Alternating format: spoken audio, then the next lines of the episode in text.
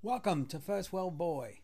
People like us who don't have time to burn and are willing to protect our business with our own money, choosing to follow our new vision, building partnerships, knowing our business cycles, and acting out our motivation.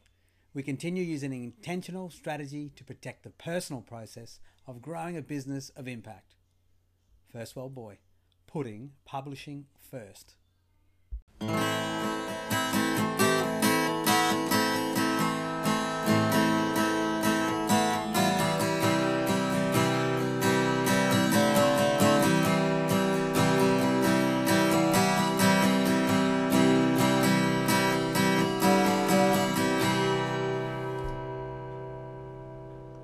Guys, welcome to First World Boy.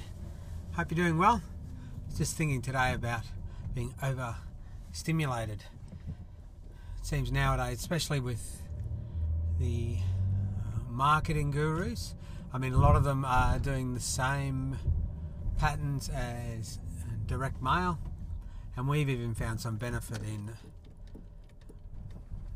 uh, developing ways to get people involved. But there also comes a time that that stimulation only lasts so long. And although it can continue, like there's some great marketers and companies that I've used products and I've had to consciously accept uh, that although they've served me well in the past, uh, today for me to produce content, I just have to ignore them because I know they'll continue to add value, they'll continue to serve. But if I try to keep up the fact that I enjoy it, um, I will basically end up going insane or getting nowhere. And one way that you get nowhere is that you're continually consuming instead of producing. And I think once you know what you're doing, you should get on with it. It's a little bit like uh, you go to college to get your degree, but you you don't want to be a career student. You know, they're a very small percentage, and at best they'll do the they'll have a encyclopedia of letters by their name and a lifetime of debt to pass down to their grandchildren and uh, uh, status around being a know-it-all, I suppose. but I do, I do prefer knowing enough and then getting on with it. And one way to do that is to observe when you're overstimulated.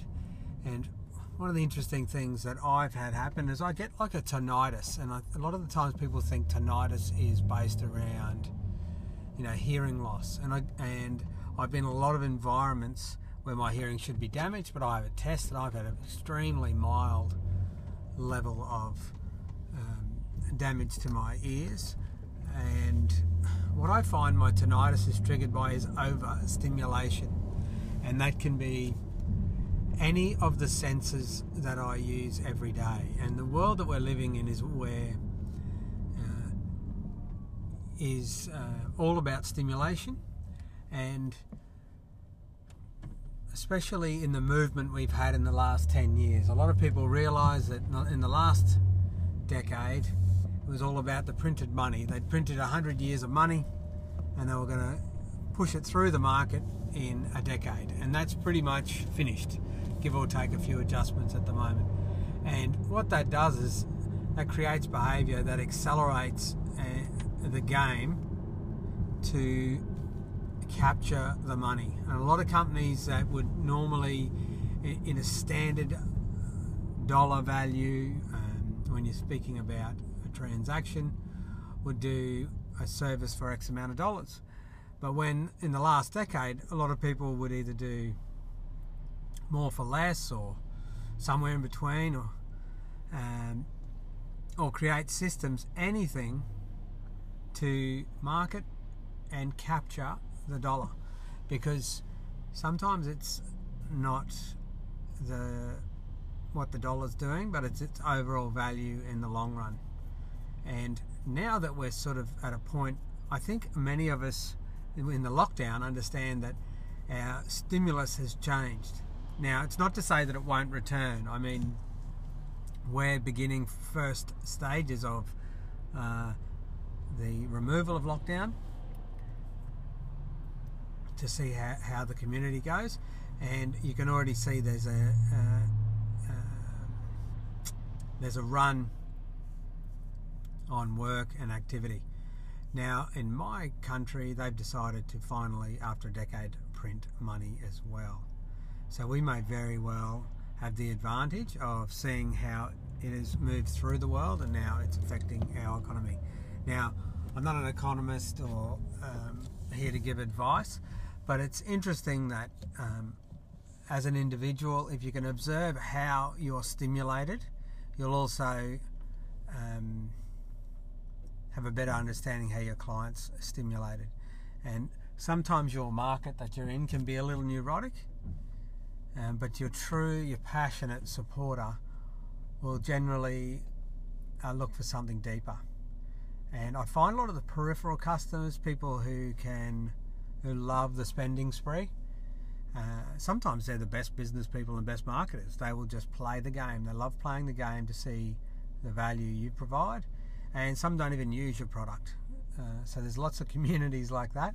But the one who truly stayed with you the lifelong journey, I think you've got to think about well when they find you, and it's something that I'm working through now to discover, because it may be personally I'm overstimulated, but when I look at my avatar this is something I have to address. Do they, so my ideal client, are they,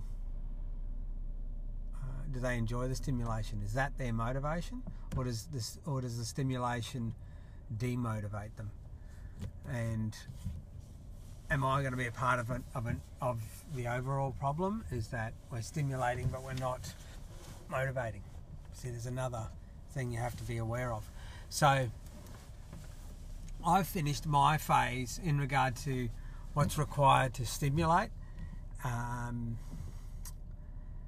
now, uh, oh, actually, I haven't finished. What I'm at is I have the product and then the marketing and advertising. So, really, what I have is I'm serving the problem and I have the use of new media. So, it's sort of they cross over. So, it's a bit, I've built the framework.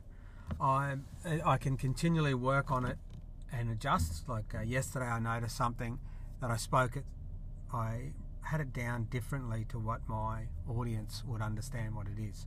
So I, I can constantly iterate the product, but now the prolific nature and the attention and the stimulation and the motivation has to be driven through new media. And there is a benefit at the moment that new media is cheaper for paid, but I think uh, and can accelerate that point. But I think I'm also accepting that if I've done the work and I'm iterating based on my market's problem, then I may it may strike immediately the results, or it may be somewhere over six months. So uh, that's where I'm at. Um, I'm being observant of uh, how I'm looking after myself because I don't have the resources at this moment in regard to the team uh, that will be required once it's scaled, but I have all I need um, at the moment to actually uh, serve the problem and my customer or my customer's problem because I think there'd be nothing worse than having a product out there that overstimulates you but doesn't really deliver on anything. It's all it's just clever, but when you do it, it's like, well, what problem have you solved? and the only people who can help you with that is your clients. So that's always what I'm mindful of is that I don't want a reputation online that you're great at selling, but what did the product actually solve? Because then I'm just emptying my clients' pockets, and um, even I'm aware of that of how I spend. Because even sometimes when you solve a problem, are you there just to um, empty out your clients' pockets, or are you there to actually get them to move on to their next project? Because if you can do that, they will more than likely. And I and I have I have someone whose product I've used, but he, the idea, the concept's really good, but his delivery and his pursuit of filler has been so annoying that I've just dropped it. Like I'll give it another go to go back to it, but I don't want to be like that with my clients to create something that's worthwhile. Um, would be worthwhile if I put the work in, but I just do it good enough to take their money because they'll. I won't be open to that next opportunity, and and what, I mean is so. Uh, th- this person I had uh, used their product. It's great, but um, he doesn't have the experience. You know, he, he's sort of got that experience in the idea and the concept. He's got great partnerships, so he's got great exposure to audiences, but the product doesn't deliver in the end, end because he doesn't have the overall experience of business cycles, what, what you know what people go through um, in life, ups and downs. And I don't think um, it's a little bit youth, but it's also a little bit. Um, he got, I think he got a little bit lucky there, so he hasn't had hard times. You know, in the last decade, there's a lot of people who've done well, and and and they're good times really. And so I can't sort of connect with him to go, okay, yeah, but what do you mean, or how can I relate that to me? And an example is he asked for feedback, and I gave him an answer which in my mind would be either a way to improve his product or better still give him his next product. And he, he, he, he can't listen. He's not listening. Um, so he's hanging he's hanging his hat on stuff that when I look at his figures it doesn't seem to work outside of the fact that he was able to access audiences and maintain a numbers game. So you know the more people you get in front of you can and if you maintain your minimums you know like, like the old adage um, look at 100 properties fall in love with 10 you know throw uh, throw throw values down on four and maybe you'll end up with the one. Um, so those sort of numbers games can work but it's also a game of attrition and I, when I look at that for my product is I, I want to iterate so that my customer will tell me what the next product is. And an example is I have an initial product uh, called First Online Income. I have a couple of clients that are using that.